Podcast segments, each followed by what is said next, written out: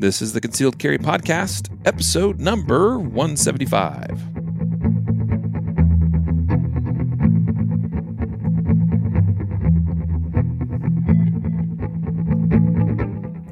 And welcome to the Concealed Carry Podcast, part of the Concealed Carry dot com network. I'm your host, Riley Bowman. And today, Jacob Paulson also joins us. Howdy, everybody. It's me. And today is our usual news episode of the week, featuring all kinds of news stories from around the globe. And uh, today, a couple of stories that'll be featured include some legislative updates from a couple of uh, states. Pennsylvania, Michigan uh, are included in that list. Gun Owners of America, the uh, pro-gun rights organization, uh, has sent an open letter to the G O P to do something on pro-gun bills.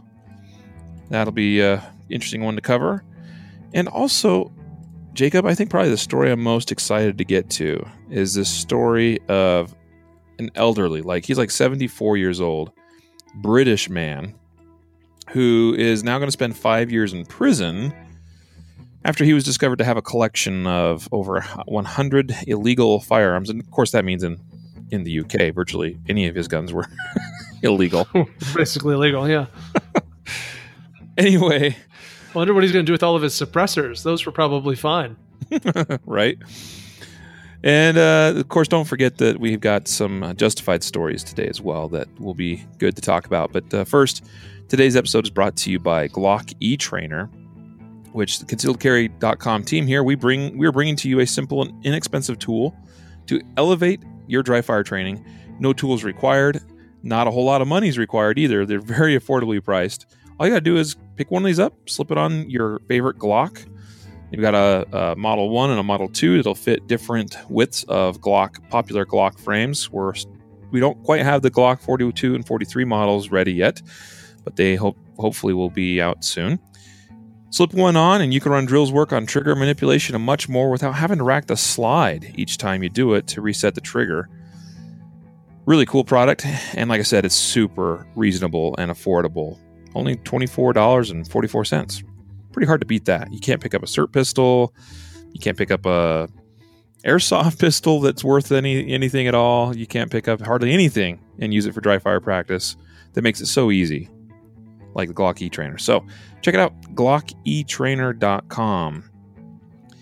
And today being a early of the you know beginning of the week news episode of the podcast, we have a little training tip here.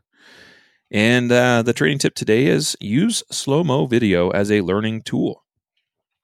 And this is something I've done a number of times, uh, sometimes even just trying to diagnose a problem with a gun. Sometimes you're like, well, is this having a failure to, you know, extract this round out of my A R, or wh- what what's going on here? And you can use slow-mo and see what's going on there. But also, it's a very valuable tool from a training perspective that most cameras now, if, you, if you're up to speed with uh, any modern smartphone, a lot of them now have a slow-mo video feature, some of which are up to two hundred forty frames per second, which is a lot, and it's adequate for being able to slow down and watch you know, your every move as you're going through a particular drill, whether it's drawing a gun. You know, I've even used it to to look at how my support hand is mating up with my other hand, you know, on the grip of the gun as I am pushing out to the target. Uh, just, you know, looking at those really fine, finite or or small details to try to go, okay, yep, I see now what I'm doing there. I can make a little tweak, make that a little bit better, a little bit more consistent. And so I really like sometimes pulling out the uh, iPhone. I, I have an iPhone that has slow-mo video on it, and set that up even on a tripod or have a friend hold it. And it's really valuable as far as the information you can learn about your shooting and your, your habits. So what do you think, Jacob? Yeah, I'm a big fan. I have a slide in my kind of basic class deck where I talk about this this very topic. You know, we pay a lot of money to get formal training from an instructor, but unfortunately, most instructors don't let you record everything they do on video, go home and play it back and rewind it and, and play it. And so I think, you know, slow motion aside, I think that we underestimate the value of having virtual video, whether it's free content on YouTube or something I've paid for, that I'm able to hit pause and rewind on and watch. So in addition to, you know, recording myself shooting with my own phone and being able to go back and watch in slow-mo, I think that just broadly speaking, I think there's great value to conceptually understanding that there's a lot of good content on the internet, some paid for, some free. And my ability to hit pause and rewind is an extraordinary valuable asset that I don't get in a live training situation. Yeah. Yeah. No, that's true. I mean, using video period is is helpful. And for a long time, that's what we were limited to was was on most devices or small cameras using just standard video. And I, I just, I love what sm- slow motion brings to the picture as far as there's just, there's things I've noticed about my shooting habits that I never would have noticed or thought about or realized it even existed until you watch yourself shoot in slow-mo and you're like, I do that? You're like, holy cow. You know, like some little tiny, and you know, it's usually something small, but you don't realize some little habit, uh, you know, either positive or negative for that, you know, fact. Like there's some things I'm like, wow, actually I, I did that better than I expected, you know, like, so it can go both ways. It, either way, it's, it's all about learning.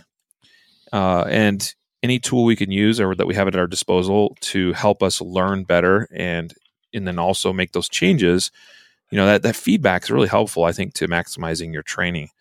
So mm-hmm. anyway, yep, simple tip and easy to do.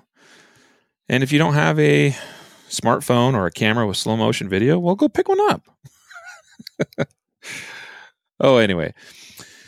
Today's uh, episode is also brought to you by Guardian Nation, which I'd like to just feature here at the top of the episode as well, that our big Guardian Nation Black Friday sale starts this Thursday night. What is it, ten p.m. Mountain, Jacob? Correct. ten p.m. Mountain time, twelve a.m.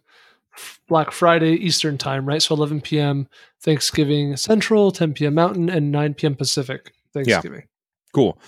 So... big deal and lots of, um, you, you may have heard a special episode uh, that Jacob and I recorded last week. And I think that just went live yesterday, uh, uh, you know, featuring a lot of the uh, products that are going to be available, you know, on sale, hugely discounted products. So check out guardian nation dot com if you're not already a member as to how to become a member and be able to participate in that huge sale. And also today's episode is brought to you by the Brave Response Appendix Holster as well, which I'm wearing and carrying in today. Jacob, you? Me as well. Nice. Good man. Good man. So let's get into our first news story. This one's out of Pennsylvania, where the uh, Pennsylvania governor, uh, he's a Democrat, uh, doesn't matter, but Governor Tom Wolf, he has thrown his support, and this comes as no surprise, by the way, I'm sure to anybody, but he's, he has thrown his support behind a drive to strengthen state law on mandatory relinquish, relinquishment of firearms after misdemeanor crimes of domestic violence. Now, we're seeing more and more of this across the country. Uh, you know, we're seeing this even in the form of high high risk protection orders, like Oregon just recently passed and, and is mm-hmm. now put into law. We've we've talked about that several times on this podcast. And this is kind of right up that same alley. I mean, clearly, we, we do see a trend, and I know you'll agree with me on, on this, Jacob. Uh, not that we agree on a lot of things, but I know you'll agree with me on this one. Just kidding. Uh, but you know, we see a trend that you know a lot, a lot of gun uses, uh, you know, deadly ones, as far as murders and things that are committed with guns. A lot of times, they involve a domestic situation. So. Some people think the answer is we need these high-risk protection orders, or we need to require confiscation of firearms after a simple misdemeanor crime of domestic violence.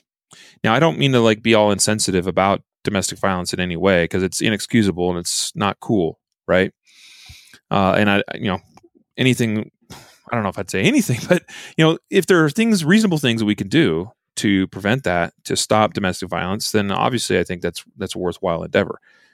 The problem is we get into some of this legislation and like these high-risk protection orders, and I, I I really strongly feel that there's some due process problems, you know, where due, due process is being removed from the equation, which is a constitutional right as well.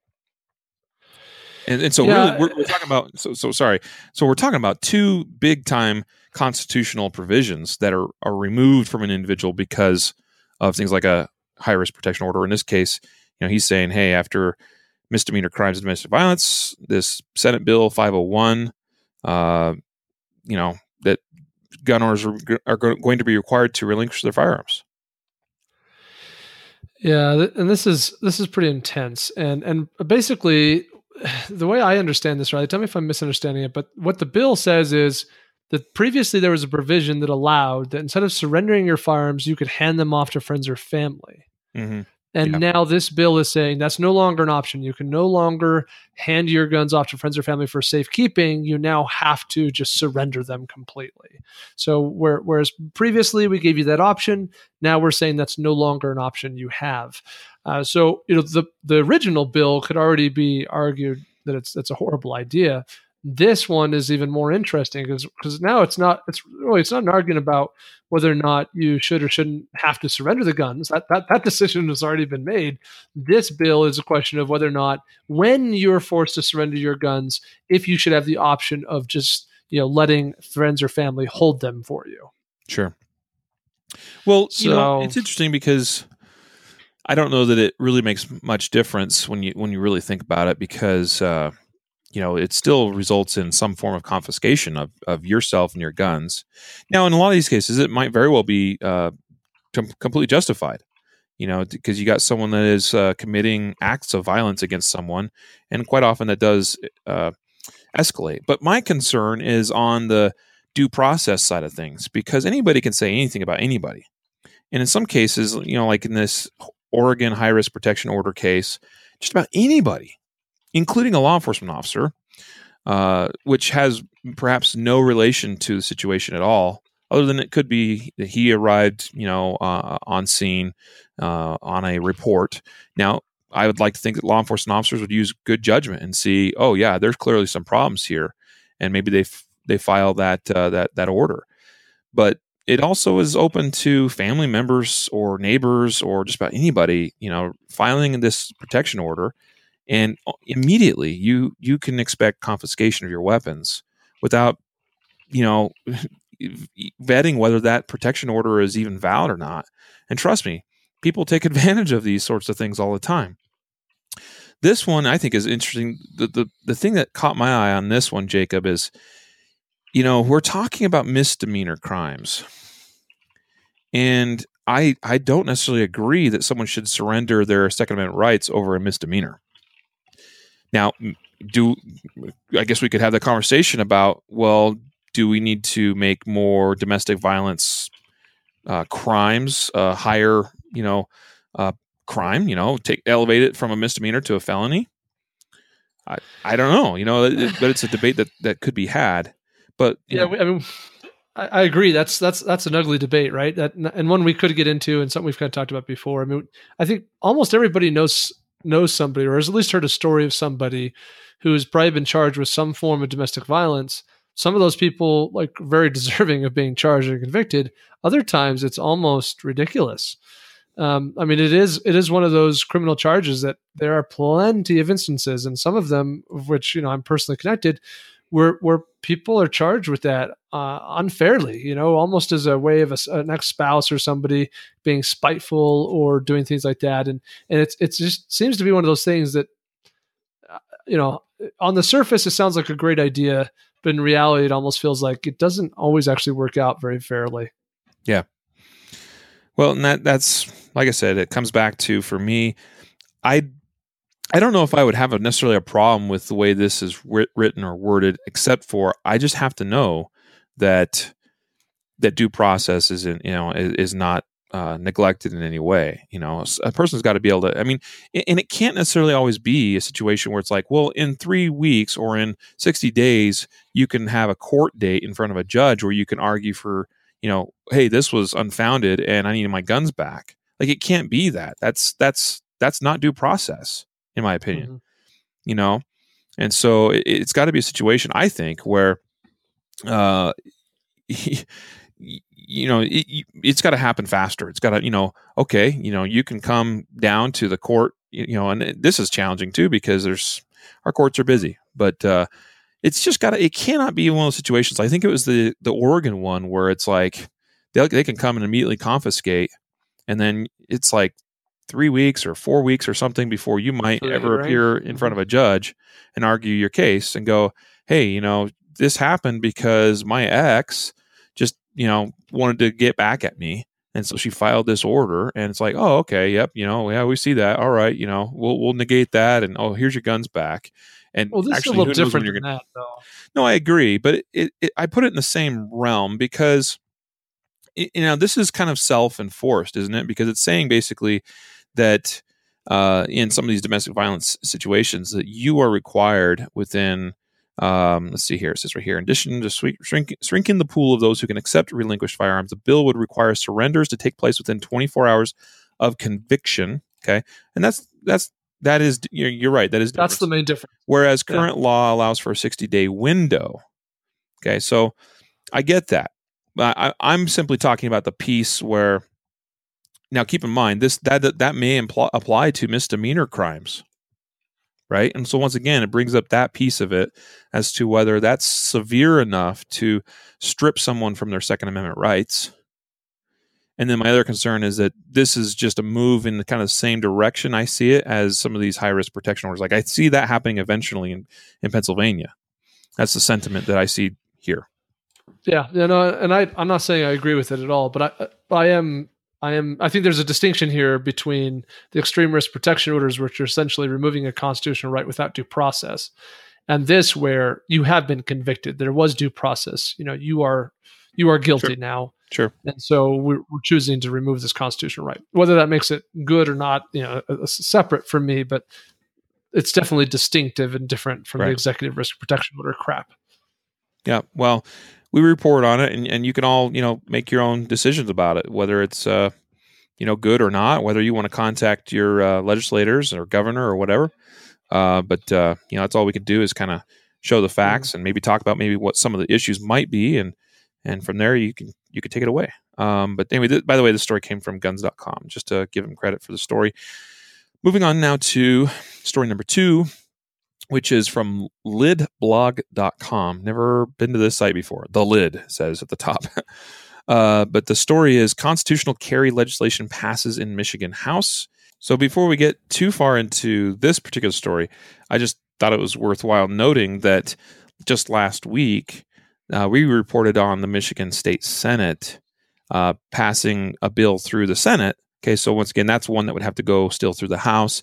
And what we're going to, what we're going to talk about today about constitutional carry uh, has passed the House and will need to go through the Senate before either of these bills can arrive at the governor's desk. But last week's was about passing uh, where they were looking at eliminating gun-free zones. Mm-hmm. Yeah, so this one, uh, I don't know that it requires a ton of explanation, right? Constitutional carry, I think our listeners are probably relatively familiar with, with the concept, right? That one would not need a permit. Uh, or license or anything else to be able to just carry a concealed gun uh, legally, you know, in, in public. And so this bill passed the Senate, or excuse me, no, passed the House and, and goes on to the Senate. So we'll see right. where this goes. Yep. So I mentioned last week's story as well, because I, I just think, hey, this is pretty cool to see Michigan, you know, two big bills, as far as I'm concerned, as far as gun, gun rights go in a short time. Uh, both being considered. So we'll keep following those and let you know if those uh, get through. Mm-hmm. Next up. California. Yeah, and we, we talked last week, I remember. We didn't have a lot of details at that point. We were aware of the story as it was developing and unfolding of this shooter in Northern California. Uh, and so, yeah, well, what we know now is that uh, there were five people that were killed as part of that. It was initially reported that some of the students at a nearby elementary school were, sh- well, there were some that were injured or shot during this incident. Uh, and some earlier reports w- got it wrong, where there were some stations that were saying there were two children that had died or something. Uh, but that was false. Uh, uh, no, no children uh, are have were killed as part of this, but they were there were definitely several that were injured. Um Five people killed, nine another nine injured in this uh, rampage. And what's interesting is that court documents. This is what's this is coming from the Associated Press through a tweet from them. This story we're reading is on uh, red state dot com, but uh, this, this shows here that court documents show Northern California shooter was prohibited from having guns as part of a stra- restraining order. So isn't this timely? You know, on the heels of this Pennsylvania story we were just talking about. And, you know, so here we have a restraining order, right, against this guy. And according to the law there, he would have been prohibited from having guns. All right. Oh, it gets better, though. Yeah, I know it does. I know. But uh, just, just touching on that piece right now, it's like, this is why I can see that I can see, I can understand the logic, right? Why people get up all in arms and want to pass certain laws that deal with these domestic violence situations and confiscating or relinquishing guns from those that are accused or that have protection orders against them, right? I can see the logic. But what's interesting here is that it didn't do anything to stop this from happening. Nada. Right? And I know that's where you're going to go.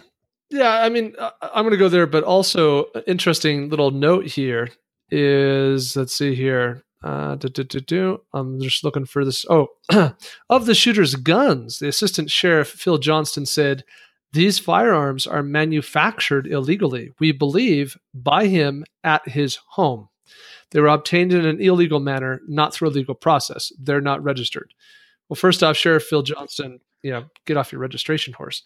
But but this just goes even further to, to kind of prove the point. Like, it's it's not some proprietary, you know, genius thing to be able to manufacture a gun, you know. So this is a guy who either was unable or too lazy to go about, you know, convincing someone else to walk into a store and go through a background check, or was unable to find a private buyer to sell it to him, or all these other things that we think happens. He just went and made some guns.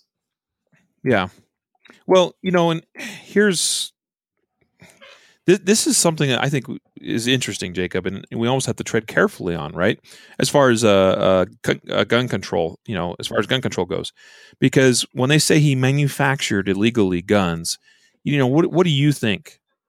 You know, that he got out some a lathe, and you know, uh, uh, maybe he had a small shop, you know, C N C machine, and he just started manufacturing parts, right? That's hard that, to say, right? I mean, it, and theoretically, that could absolutely be the case. I mean, that's that's hard to do at scale without some pretty nice equipment, right? But, right. but to, to build something that's functional doesn't take that much, especially in a day of three, 3D printers. Right. But it also but, probably more likely he bought the right pieces and, you know, with some tweaks and assembly, got it done. Well, see, and when I first heard this, I thought, I'll bet you what it is, is he assembled himself an A R fifteen. And another story on U S A Today, you'll see there, uh, actually I'll post uh, the link in the show notes for this as well, shows that that's exactly what he did. He made two homemade A R fifteen rifles.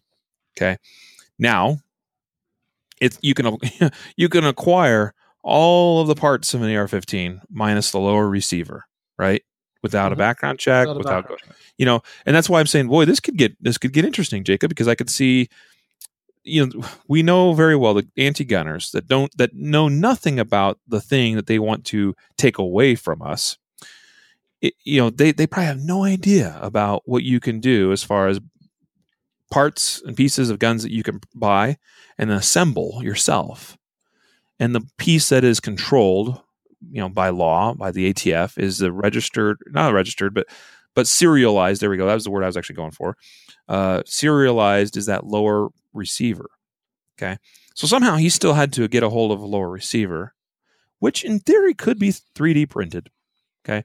Uh, but, or he could have driven over to somebody, some dude's house that just was willing to sell him a receiver because he didn't think anything of it. Sure. I don't know. Either way, he acquired somehow all the parts and components and he assembled these himself.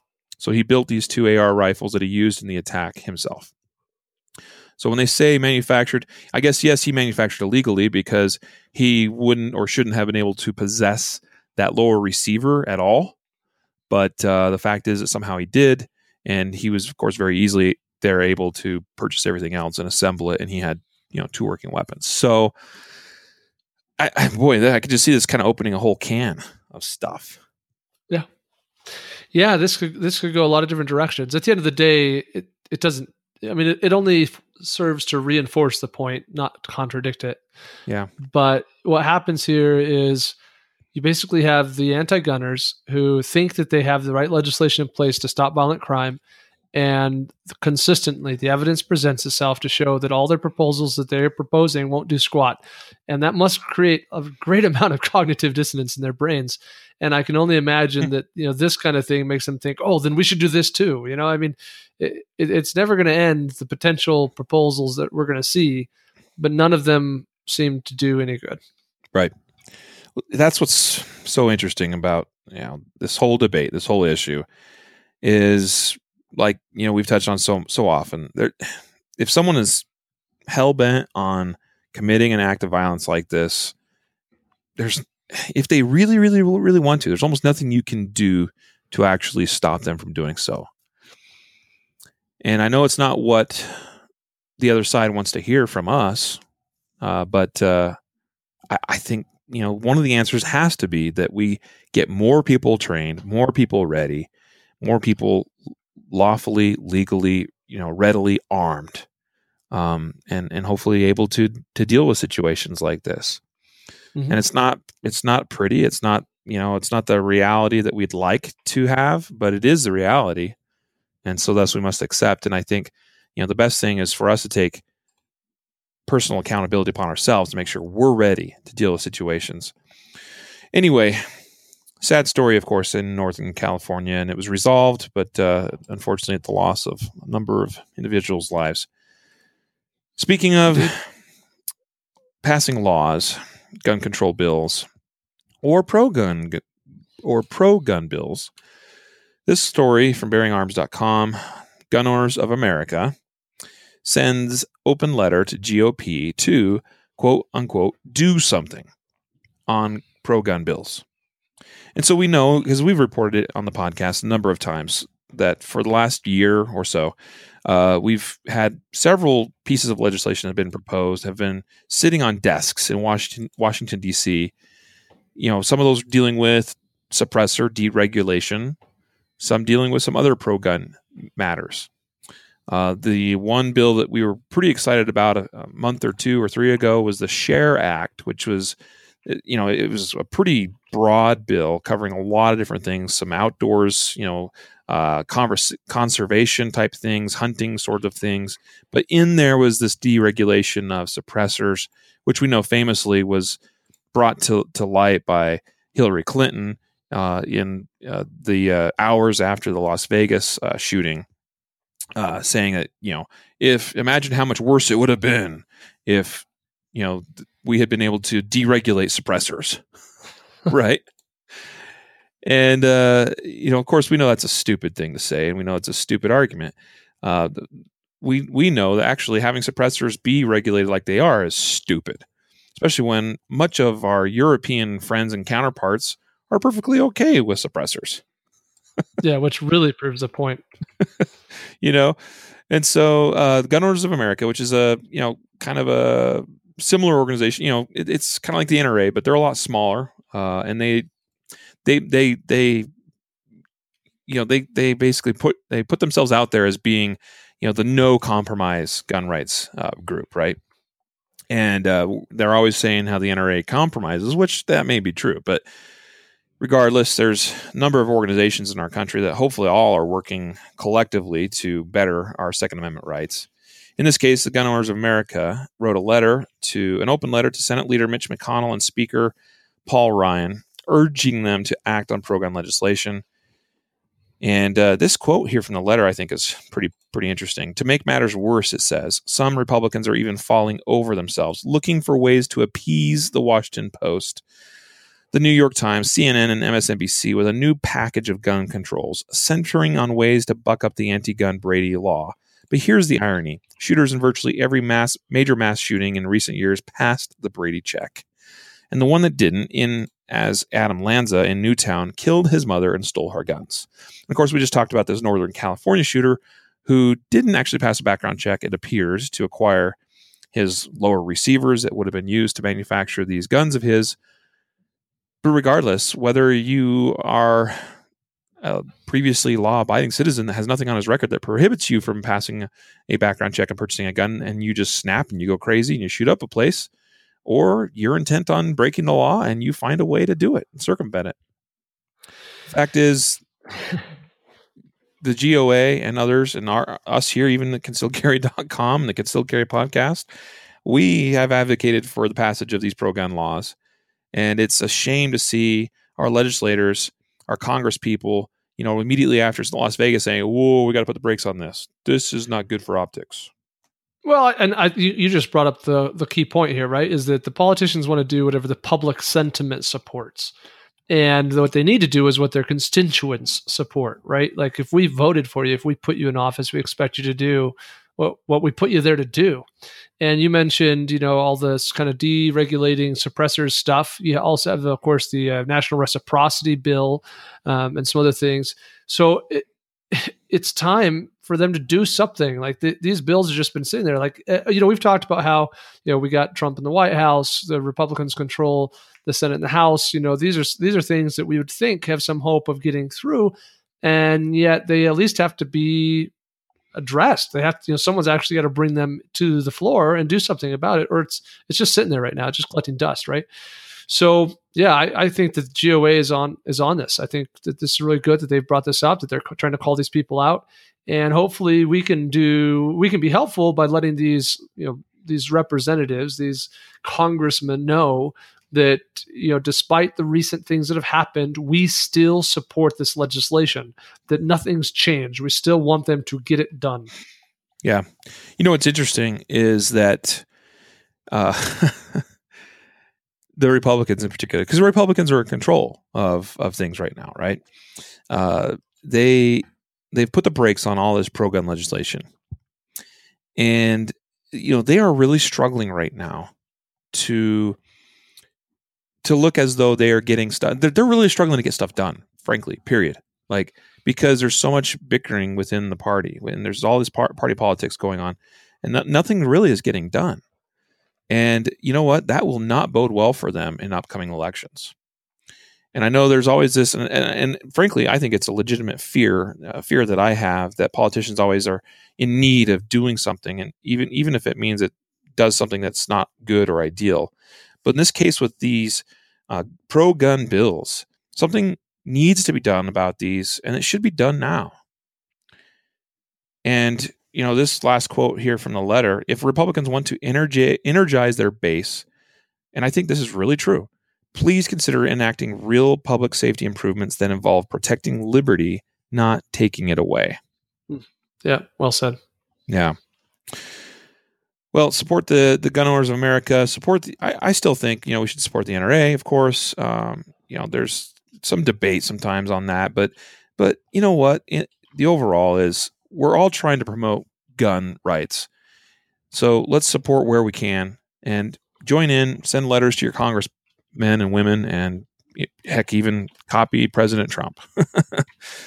Let's make something happen. Uh, okay, next story. Speaking of gun control, from The Guardian, Americans aged eighteen to thirty-four most likely to oppose assault weapons ban. Poll this, finds. This is a great one. Uh, this oh, one cracks is. me up. I, I had so much fun with this. The, this article, the, the, the problem is that everything about this is just wrong out of the gate. I, I would love to see the survey they, they did. To make a long story short, they obviously are citing some research that was done, some Americans that were polled to find out if they support or oppose banning assault weapons. And the, you know, there's the big headline here is that these young millennials, they, they're most likely to oppose a ban of assault weapons. But it's hilarious because as you read through it, they, they like everything about this is wrong, right? I mean, first off, they're using the word assault weapon and assault rifle, uh, quote, right. military style assault weapons, you know, and referring to semi-automatic rifles. So, so everything about the premise is totally screwed up. And it makes me wonder, you know, like what would happen if I did a poll and I called up Americans and I said, do you support or oppose electing stupid people to Congress? You know, and they, I, I bet you a large majority of Americans would oppose electing stupid people uh, because of the way the question is worded. Of course, no one wants stupid people to be in, co- in Congress. In the same way, if you call up Americans and say, do you support or oppose banning military-style assault weapons, you know, you're going to get a very different answer than if you say, do you support or oppose banning semi-automatic rifles capable of firing one round every time the trigger is squeezed? So You know, like it's it, we're talking about the same thing when it's all said and done, but they describe it in a way that's completely ridiculous. In the same way that if I say, you know, do you support electing stupid people? Most people would say no. Um, but how I define what's stupid and how everybody else defines what's stupid could, you know, is not always the same. Yeah.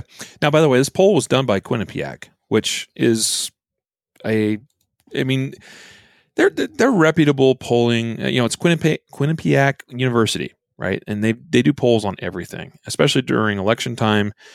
Now, did they get it wrong? Yeah, they get it wrong, and they got it wrong here because I, I yeah, I really do think it's hard to say this is a fair poll, a fair question to ask when you're. Maybe this is the language they meant to use. I mean, maybe they really do mean assault weapons, except I don't think they do because I don't think they care, or they don't know. They're because they're you know they, they're just uneducated. It's like I, I said earlier. There's people out there that want to ban things they know nothing about, and that makes it really difficult to have a conversation with them, or debate with them, or argue with them over these types of matters because they don't know what they're talking about. And yeah, so when you bring up you know well-educated, thoughtful, you know fact-based responses for them, it doesn't make sense because to them, assault weapon, assault rifle, A R fifteen, modern sporting rifle, semi-automatic, whatever, like it, it does, it, it, they just lump it all into the same category and know that all that stuff is, you know, in my world is bad and we need to get rid of it. Yeah. Bad and scary. Yeah. It's, it's mind blowing to me. It's, it's like, well, it's all about the verbiage used, you know, it's, it's yeah. just crazy. Yep. Now it's interesting because uh, one of the takeaways here, I'm, I'm looking at the the document that's linked here in the Guardian article. So this takes you to a P D F file uh, through from Quinnipiac University, and uh, some of the things here is um, just expound upon this. American voters support sixty-five to thirty-one percent a nationwide ban on the sale of assault weapons. Now this is a challenge because. You know, if y- you could ask even pro-gun households, do you support banning assault weapons? And a gun owner that knows a thing or two about definitions and what things are, they'd go, well, yeah, you know, I, I really don't, you know, believe. And I, trust me, there's lots of gun owners out there like this that that, that don't necessarily want uh, true assault weapons, full, you know, guns with select fire, capable of fully automatic fire. They're okay with those being banned, which essentially they already are, right? And so they'll be like, yeah, okay, sure, I'm okay with that, right? Because they hear assault weapon, they think, sure. In their mind, that's what they think of. Yep. Uh, it says here, voters in gun households support a ban fifty-one to forty-three percent. But I think if you get the language correct, and, and like you suggested, Jacob, you ask them a proper, unbiased question, to, especially to the gun-owning households, that, that number, I'll bet you, changes dramatically.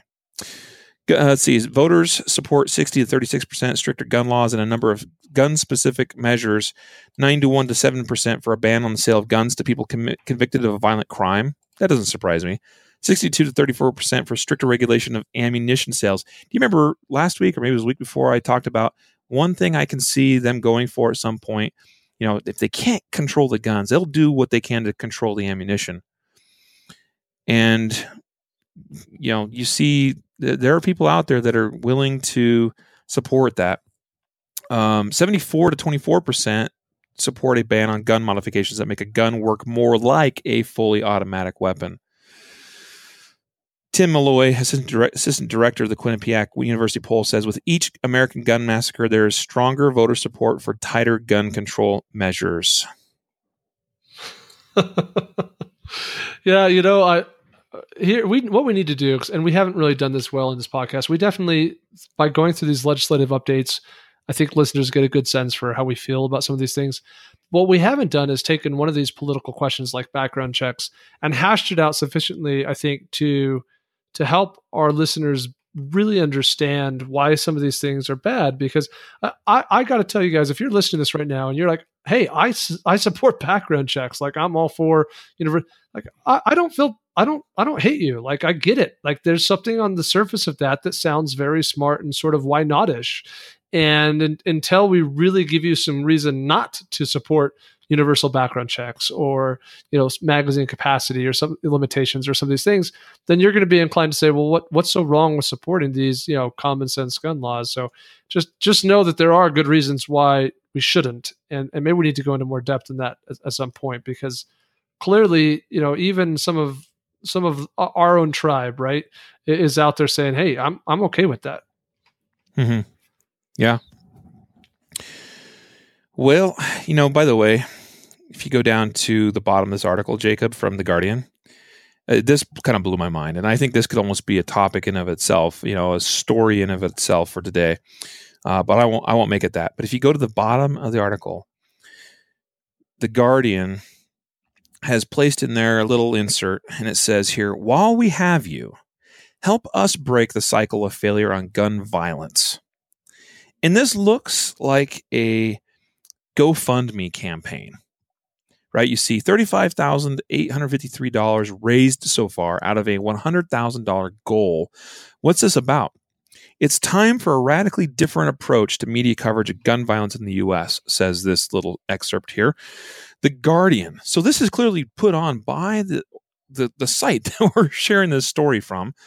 They are seeking contributions to fund Break the Cycle, our in-depth series to challenge the orthodoxy that gun control is simply too difficult and promote creative solutions. Now, on surface, that might sound reasonable. Okay, let's find creative solutions to, to solve gun violence.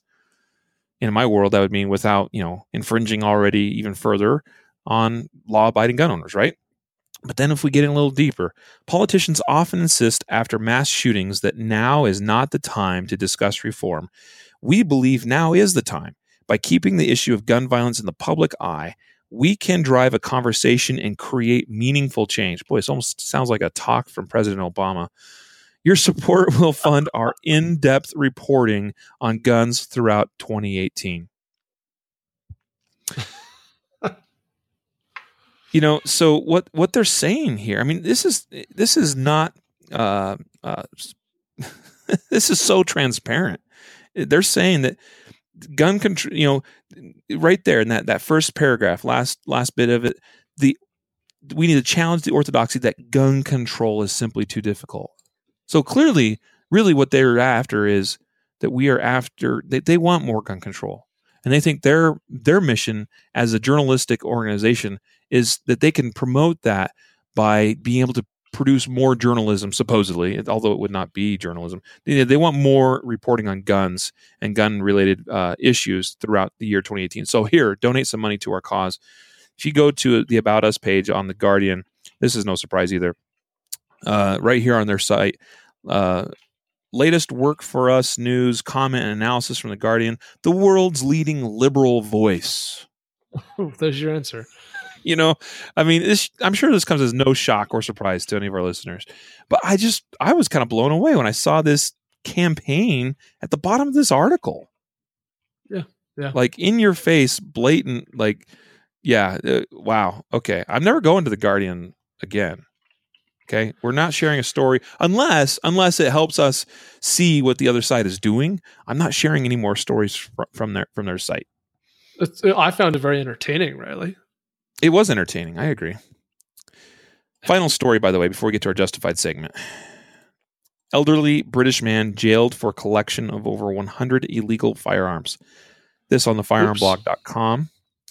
And uh, so right here, the seven, a seventy-four-year-old man, self-proclaimed history buff, has been jailed in the U K when his collection of nearly two hundred firearms was discovered after a fire at his home.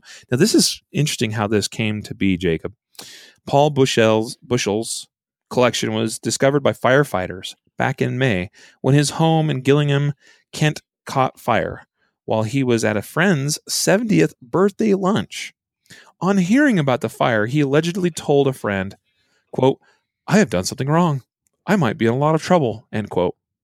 It took police teams four days to complete their search and catalog approximately one hundred sixty firearms and a stock of ammunition, luckily none of which was touched by the fire. uh, now, this is a quote from the senior investigating officer, Detective Inspector Susan Smith, who said, Bushell had a staggering collection of guns, which, if they were to get into the wrong hands, could have been catastrophic. Sure. You know, yeah, okay, here's what yeah. I think is so funny about this, Jacob. I, I, I'm sorry, you know, I'm, I'm laughing and I think it's funny. It's not funny. I, I feel bad for this guy because, one, he lives in the U K and he can't, you know, he doesn't have Second Amendment like we have here in the States. you know, clearly he's passionate about guns. He what he collects guns. He's passionate about history, and he's got himself in trouble. I mean, obviously he knew what, what, you know, having these guns in his possession was illegal. He knew it was against the law. He he knew that. So, I mean, he, he brought this upon himself ultimately. At the same time, I chuckle because it, it, they're going to make him out to be a villain. And he's been sentenced and convicted, convicted and sentenced to five years in prison. He, he is a bad person for having these one hundred sixty firearms. He's a bad person, Jacob. And the funny thing is, I mean that facetiously, because he he's not a bad he's not a bad person. He wasn't out committing crimes with these. He wasn't, you know, committing mass murders. He just was a passionate collector of firearms, and he had all these in his possession, and no and no harm came to anyone. Yeah, uh, I mean you you you you hit both points of the spectrum, right? On one hand, it's like, hey, dude broke the law. He knew it. You know, he got caught. Sorry. On the other hand, it's like, you know, apparently, you know, he's probably going to end up on some, you know, so there'll be some news article in the future written by someone in the U K who will put him on a list along with a bunch of other like domestic terrorists, you know, as like examples of people who have committed domestic terrorism, and his name will be on that list. And that's, that's not called for. That's unjustified. And that, that's just the nature of how these things go. But he should have sold me the guns. You know, he should have figured out how to get him to the U S and I would have bought them. You know, there's photos in this article. And half of these things are like rusting and, you know, like covered in oh, dirt yeah. and grime. Horrible. And I'm like, man, well, he, he may have been a collector, but he apparently didn't take very good care of them. Or maybe this was the condition he found these in. You know, I, I don't know. Like some of these are from, you know, there's a uh, submachine gun, commando submachine gun from South Africa. Well, how do you get that? I mean, maybe he went to South Africa. Maybe he found it in the dirt somewhere because it looks pretty cruddy. And then he mailed it to himself or something, you know. I don't. I, I, I'm fascinated with how he was able to get a hold of these in the U K, and he was able to do. His family clearly knew about this. Yeah, they talked clearly. about it. it. You know, it's mentioned in the article how they they, they knew about about this. Um, you know, so it, that's kind of interesting as well. But once again, like I, I think it's so sad that that the people in, in the U K and other uh, countries in the in uh, Europe. Can't ha- you know, can't be collectors of firearms like this, and that they can't have some of these guns the way we have here in the U S. Be- you know, when, when they're law-abiding people generally, and no harm comes to anyone. Like it's just it's the thing that they like to do, and they're enjoying something that I think rightfully can be and should be enjoyed uh, ab- above the basic self-defense you know purpose that for me is a big driver behind everything I do with with a firearm. But uh, interesting story here, and poor guy. He's going to spend some. You know, he might very well die in prison. Who knows? Who knows? Uh, yeah, that, that's. But, uh, now, one thing he didn't do a very good job of, besides taking care of these these guns, was storing them properly. And uh, I'm sure our listeners know well. They've heard us preach many times about proper storage, and it does say that you know most of these guns are just laying around the house. And so, to some you know degree, the the the, the, the detective inspector is. Not that far off base as far as like she said, can you imagine if these had fallen into the wrong hands? Well, it is plausible they could have sure. because he they weren't secured. But yeah. that's the only only thing they could point at here and say he's a terrible person because he had all these guns and they could have gotten the wrong hands, but they didn't and no one got hurt. And so it's like no harm, no foul, but whatever. Poor guy. First justified story out of Michigan. Man holds Michigan shooting suspect at gunpoint, tells him to get on the ground. Jacob, I'm handing this one off to you. Okay. Man holds Michigan shooting suspect at gunpoint, tells him to get on the ground. All right. So what we have going on here is we have a man who's been accused of shooting his estranged wife and her friend, don't know much about the friend, at an apartment complex in Ortonville, Michigan. Okay. So essentially what happens is uh, the resident, who didn't want to give his name, said he checked the vehicle on his property and saw the suspect underneath a blanket in the back seat. So imagine, you know, I don't know, you know, this it's an apartment complex. So maybe you, you're kind of gone out, maybe you're getting ready to get in your car and you look and you're like, hey, there's something in the back seat that doesn't look right. And what you find out is that the bad guy or gal, the guy in this case, is underneath a blanket in the back seat. And, and maybe you figure that out because it says, quote, noticed the windows were fogged up. So uh, pulls out his gun and got the bad guy out of the vehicle, asking him to get on the ground. and takes his, takes his phone, calls nine one one, and within a few minutes, a SWAT team came and, quote, took care of him. And he said that the bad guy was very compliant, and it's over, and all is well. He's a, he's a bit disheveled. So, you know, all in all, no shots were fired. Um, well, well at this hold on. Scene. Hold on. So, so, so th- there's a there's a deeper story here, right? Yeah, there's more to it than this. This man they were looking for, police were looking for, because that the previous night he had tried to murder his ex, I think an ex-wife or ex-girlfriend, and uh, and her new partner, oh her yeah, new special yeah. somebody, shot right? in the head. Yeah, and so he had fled the scene on foot after the original incident, and they had not they had not found him, essentially. And uh, now, you know, this other homeowner discovers him in the back of the car where the windows are fogged up. You know, I'm thinking about this because, you know, imagine that you're the homeowner. You have no idea what this guy has done, right? It's just some guy in a car that you don't, you have no idea what, what he's done, why he's here. You know, for all you know, he's homeless, you know, right? You, you don't even know that he's a, he's a real bad criminal. And what if you had not had your gun? What if you had not been on your game? This is someone who's already shot two people in the head and is looking for an escape, doesn't want to be caught. Yeah. Oh, this one's crazy to me because you're exactly right in that. You don't always know what you're going to come face to face with. So, you know, on one hand, we talk about how, uh, you know, it's like, it's, it's, it's concerning that, uh, sometimes in some situations where this man approaches a vehicle, he sees someone's in it, and he's immediately drawing his weapon and telling the person to get out. Like that almost seems a little bit uncalled for, um, pot- potentially, right? But at the same time, you realize now after the fact that this guy tried to murder two people the night before. Now I say tried because he shot them both in the head, and somehow they're both still alive uh, in the hospital. So I don't know if he, what he was using that he was shooting them with, or he was just a really terrible aim. But uh, they're they're both, it appears, I mean, they're listed in a stable condition, it says. So that bodes well for them. But, you know, so on one hand, I, I look at the situation, I'm like, wow, you know, like, I would probably caution somebody. Like, you, you can't just go right to your gun and, you know, hold it in somebody's face and tell them to get out of your van. But maybe this guy knew more than what the story lets on to, because I kind of wonder, Jacob, if, you know, the local news would have been talking all about this this manhunt underway, right? And maybe he realizes, huh, there's somebody in the back of my van, and hmm, that, I'm kind of in the area where they're looking for this guy that tried to kill two people last night. So that, I think, would give you a little bit more, you know, justification to go, you know what, I don't know who this dude is. And now he's seen me and I've seen him, and, and I'm uncomfortable with just, you know, leaving. So I'm I'm going to draw my gun and tell him to, you know, like, I don't know. There's he, he probably still could have just called police and let them handle it to some degree. But the fact is he solved the problem, and he found the dude that, that is basically a murderer, mm-hmm. although he may not be convicted of murder, but attempted murder. Attempted so, murder, right? It says they, they yeah. appear to be recovering. Yeah. Right. So oh, it's a pretty interesting story. Yeah, I think I think the takeaway from me, or the lesson, is, you know, I don't know what I'm walking into. You know, it might appear yeah. that it's something very innocent or or not, but I don't I don't know what I'm walking into. I don't know who this person is or why they're here. And so, how important is it that I A, came prepared, and B, that I you know act accordingly? You know, with with kind of a worst case scenario kind of approach, because I I don't know what I'm going to get. Right.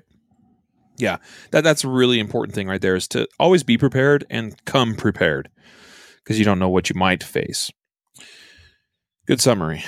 Next story from the Salt Lake Tribune. Mm. Shooting investigation. Two teens tried to rob off-duty West Valley police officer, but likely didn't know he was a cop. That seems unlikely, yeah. I agree. So uh, two teens, it says, were are accused of shooting and wounding a man during an attempted robbery last week. Likely, they likely did not know he was a off-duty West Valley City officer. The officer was checking his mail at a communal mailbox at home.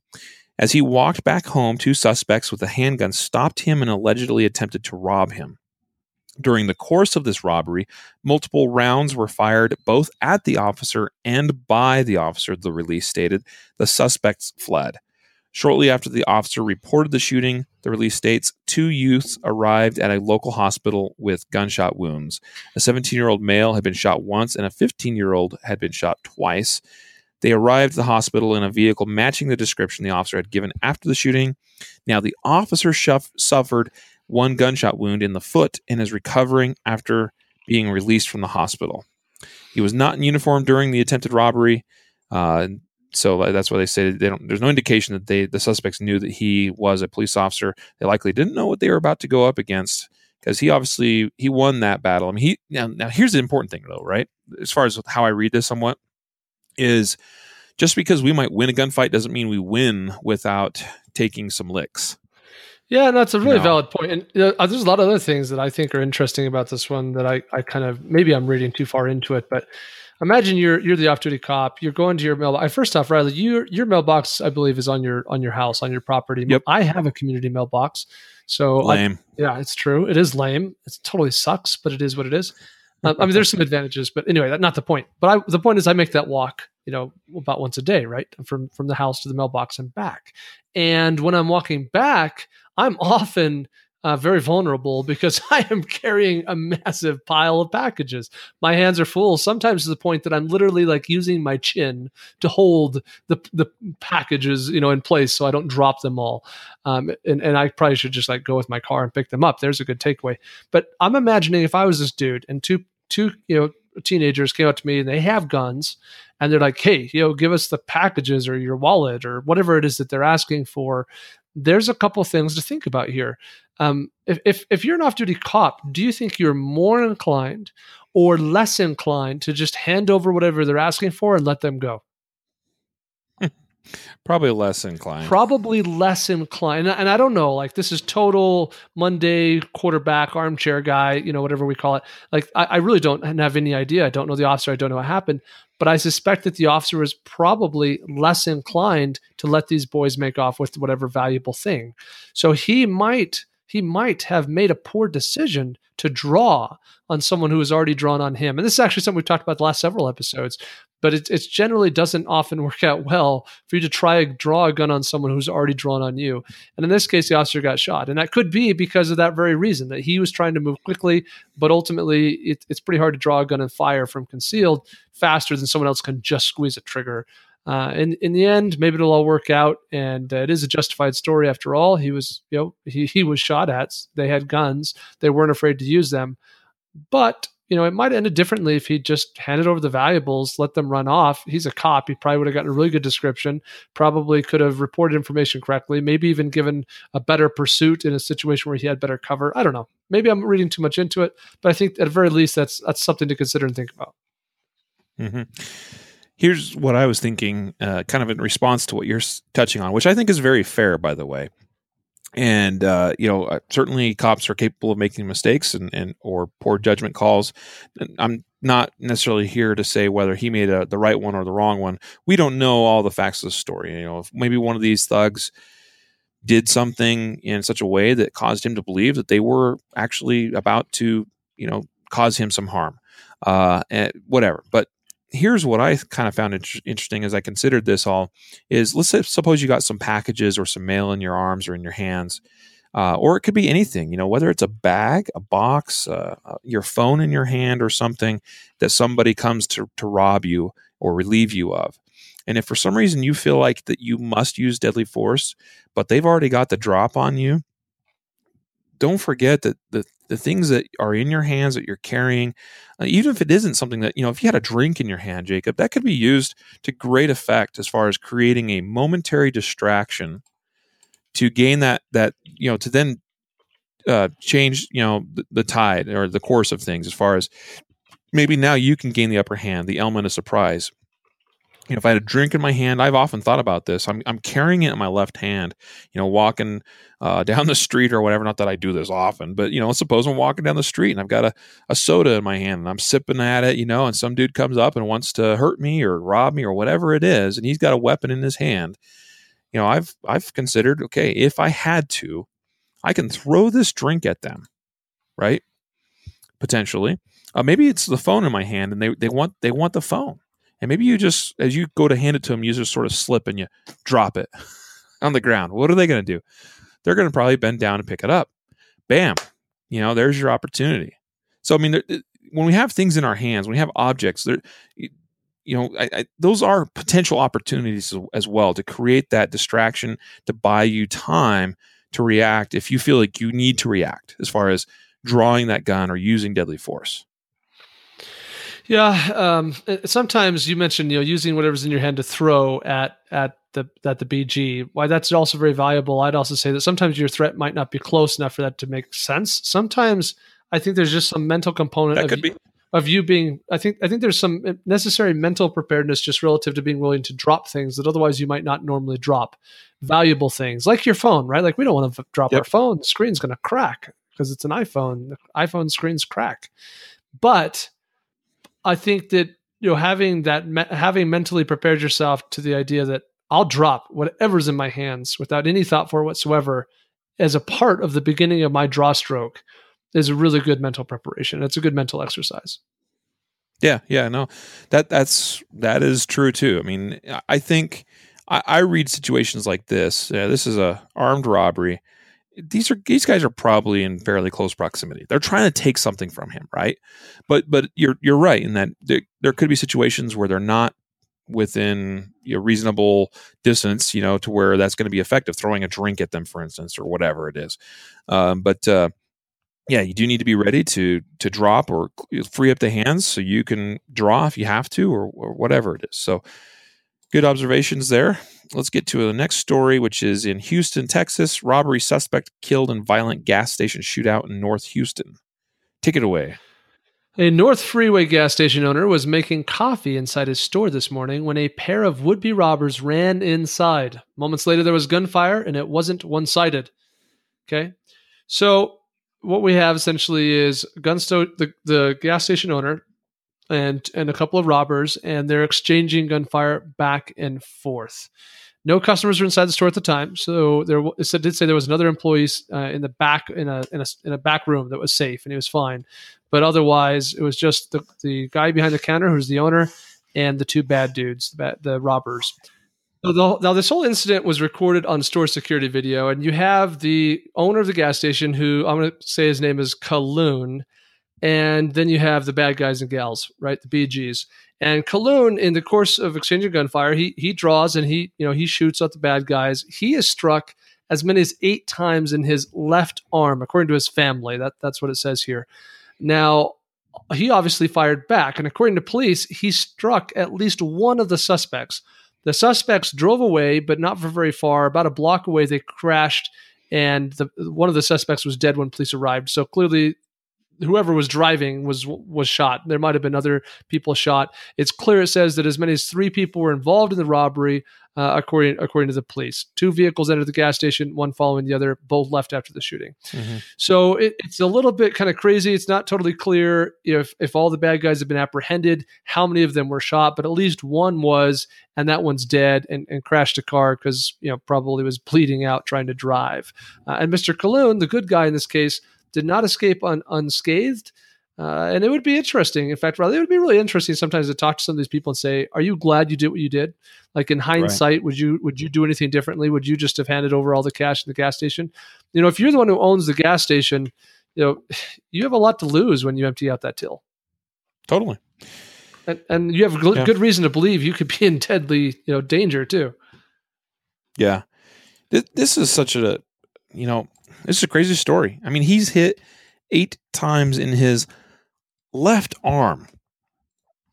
I I bet you, I'll bet you he couldn't use that left arm. You know, that's a fair assumption. Well, yeah, at some point during this encounter. So a couple of takeaways is, are we capable of shooting one-handed? Are we effective one-handed? Have you practiced one-handed drills? You know, have you practiced reloading one-handed? And I know that I've I see comments. Well, that's a that's an overrated skill that civilians would never need. But I'm not convinced of that. I mean, is it unlikely that you would need to do that? Maybe, but this guy is in a shooting where he there's at least eight shots fired, and I'll tell you what, there's probably more than that because I'll bet you not every one of the bullets that were fired by these bad guys struck him, and he's he's hit eight times in his left arm. that is intense, especially because it's all in his left arm, apparently. Uh, I don't know what, what direction he was facing, but apparently those guys were not capable of aiming anywhere else other than his left arm. And none of the bullets passed through and struck some other part of his body, I guess. I don't know. I don't well, know how to, how to read that. Could, a more likely reality is that he was in, using some form of cover and his left arm was exposed. That could be. That could be. So, you know, but still, I mean, that, that's that's crazy. Now, a couple of things here as well that I want to address. Sometimes, you know, people will talk about only needing so many rounds in your gun. Oh, you don't need to carry spare ammo. Um That Brave Response holster is dumb. You do, you know, if you if you need more than one round, then then you're stupid. You can't shoot or something. And I'm thinking, if this guy could get shot eight times in this encounter, then it's entirely plausible that he could e- just as easily expend expend eight rounds as he's trying to defend himself. You know what I mean? And so having spare ammo is not a bad idea. Is it unlikely that you would ever have to go through one entire magazine and then reload and continue fighting? Yeah, that's unlikely. But is it possible? Sure, it's possible. And I, you know what? I plan for the worst and I hope for the best in almost everything that I do. And I think I think you should too. Because of stories like this, and I can point at other stories that I think illustrate a lot of the same things, but but you know, this dude is he's wounded in his left arm. He's probably fighting one-handed at that point.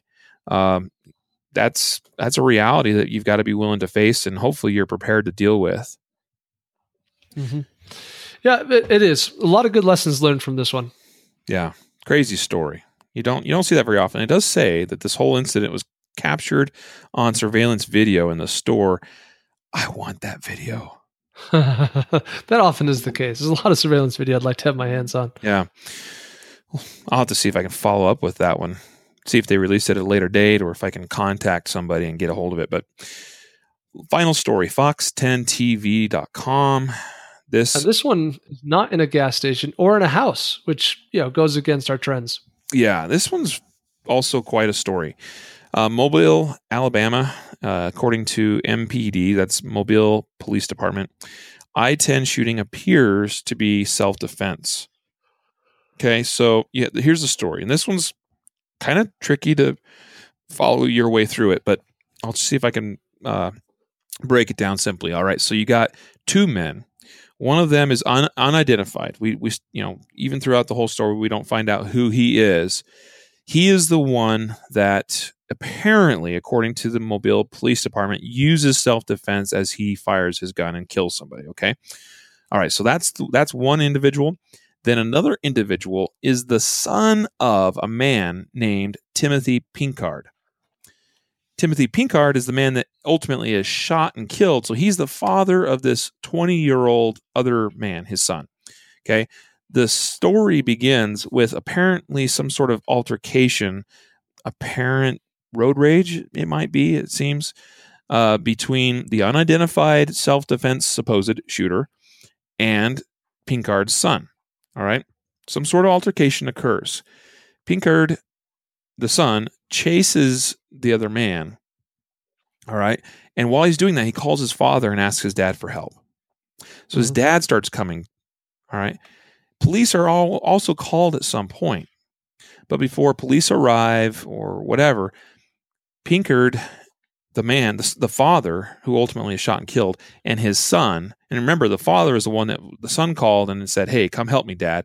They somehow force the other man off the road and pin him between their two vehicles, at which point another altercation ensues, and the man that's pinned in, boxed in, draws a gun and shoots and kills the father, Timothy Pinkard. The son is unscathed. He's he's not injured in, in the course of this. Uh, but, uh, I mean, this is... Except that he's now fatherless. Right, right, which is terrible. Now, police, like I said, are initially ruling this as, as self-defense. And even the police chief, and this is kind of interesting because I think, I mean, this is, considering this is probably still an active investigation because there is another in, uh, event that took place, the, the prior altercation, remember? And they did say that the, the shooter, even though he may have been self, uh, he may have defended himself in this later altercation, he may face charges on that pre- prior altercation. All right. Yeah. Let me. Th- here, here's a, a, a, a for example, right? And we don't know if this is true, but let's say in the in the initial confrontation that uh, the the son, the twenty year old, right? He he gets he cuts off somebody in traffic on accident, and he doesn't realize he's done it. And then then the person who's been cut off kind of passes him real fast and waves a gun through the window, like, "Yo, you cut me off, and I got a gun," or whatever, and speeds off. Mm-hmm. And that's that's not cool, right? Like you shouldn't shouldn't be doing that. And so the son's like, "Oh my gosh, that guy's got threatened me with a gun. What do I do?" So he calls his dad. "Dad, this guy threatened me with a gun." And so dad speeds off, and they box in the gun guy and force him off off the road. And th- what, what's the game plan now? And so now the confrontation happens such that, you know, police are, are identifying that, well, this this guy who may or may not have been in the right in the initial, you know, confrontation or gun threat or whatever I'm supposing it might have been, he's now in a situation where he's pinned between two people. He can't escape, and they're saying who knows what to him, right? And and, mm-hmm. and so that, that's kind of, you know, gives you some context for how this might have gone down. Yeah. And by the way, T- Timothy Pinkard, the father, he may have had a weapon on him as he got out of his vehicle and approached the man that they have now boxed in or something. We don't know that for sure yet, but like I said, Uh, this is according to the Mobile police chief. He says that the facts in the case appear, they, they point towards t- self-defense. So there's there's got to be a pretty good reason as to why they feel that way. And of course, the full story will probably come out at some point. Now, they are saying this case will be presented to a grand jury. Uh, but uh, one thing that the police chief had to say about this is that um, if Mister Pinkard's son, this is quoting him, had taken a different approach to dealing with this incident, by one, by not calling his father and placing him in the middle of a confrontation that he's having. He's a twenty-year-old subject that should be capable of dealing with conflict, or at least knowing what to do.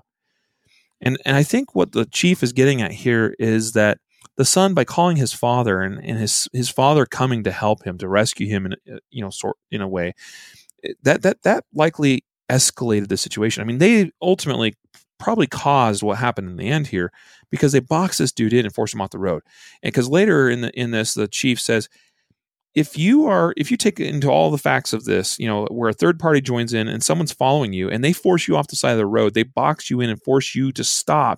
If you take all those facts into consideration, you as a reasonable person, would you feel that your life is in jeopardy in a situation like that?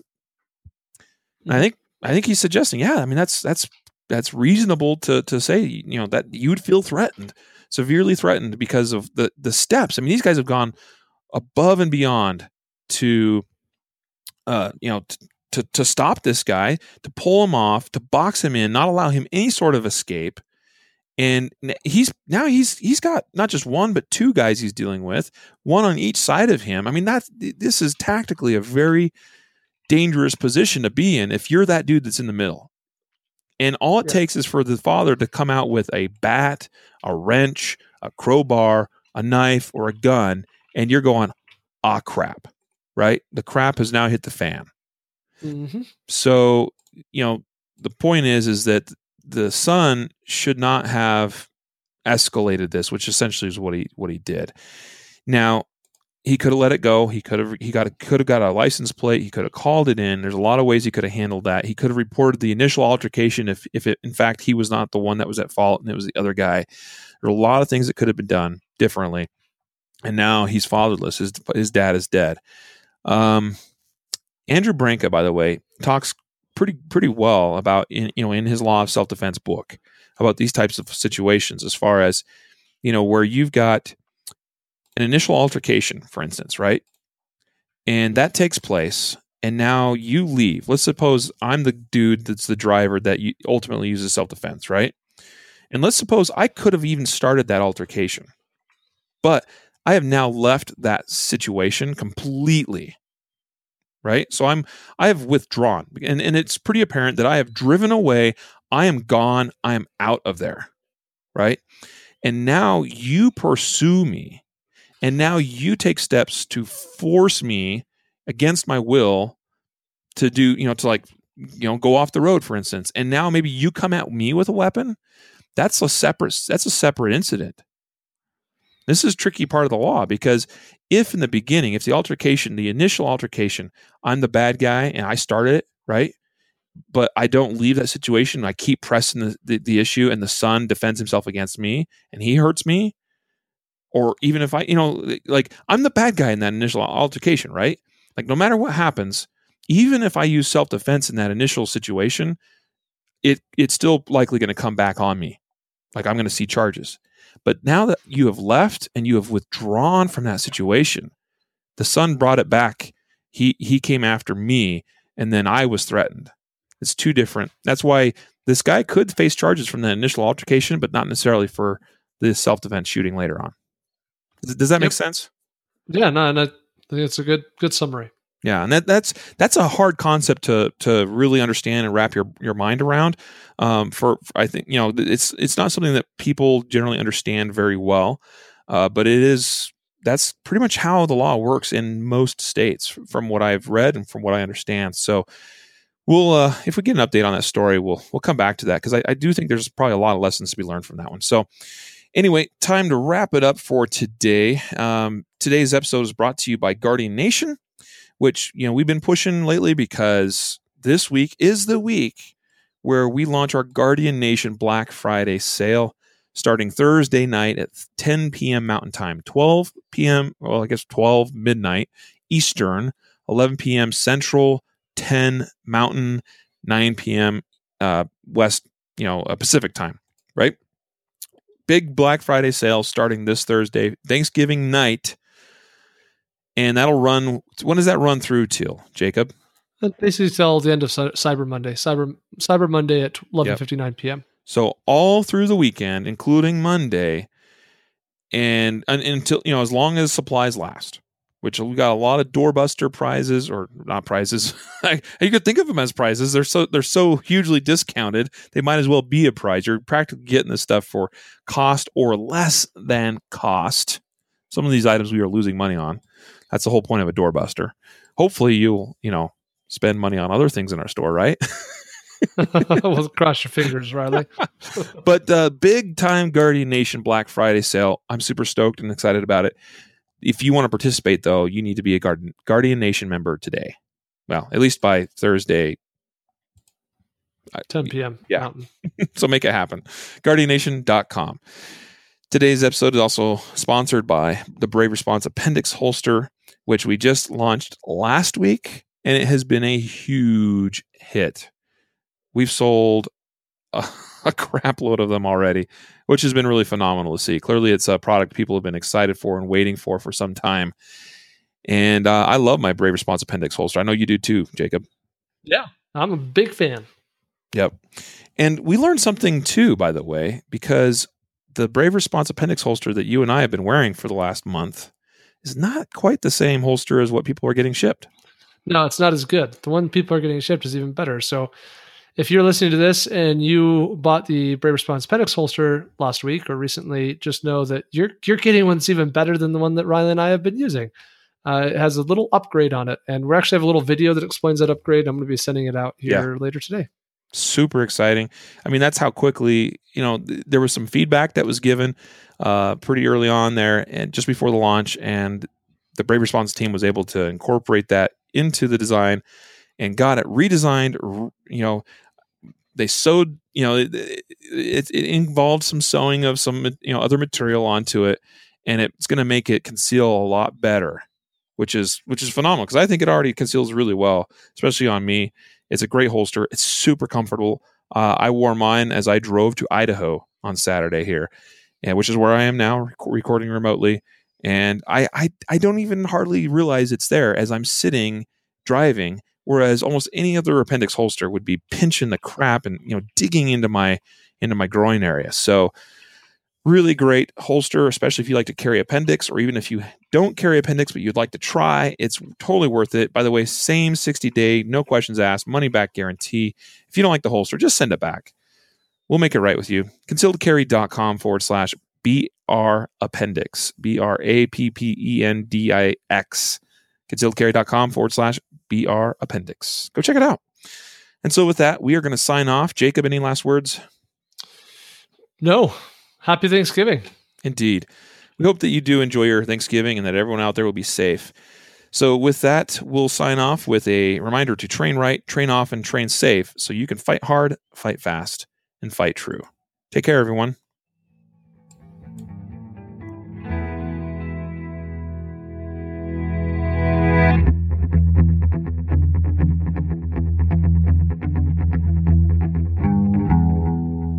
reminder that laws vary from place to place, and we encourage listeners to seek local legal advice to understand applicable laws. The Concealed Carry Podcast, Concealed Carry Incorporated, Concealed Carry dot com, and their affiliates strive to share insights and stories about firearm-related incidents and laws, but things could be different where you live, or laws may have changed by the time you listen to this. We cannot be held liable for your actions based on the information shared in this podcast.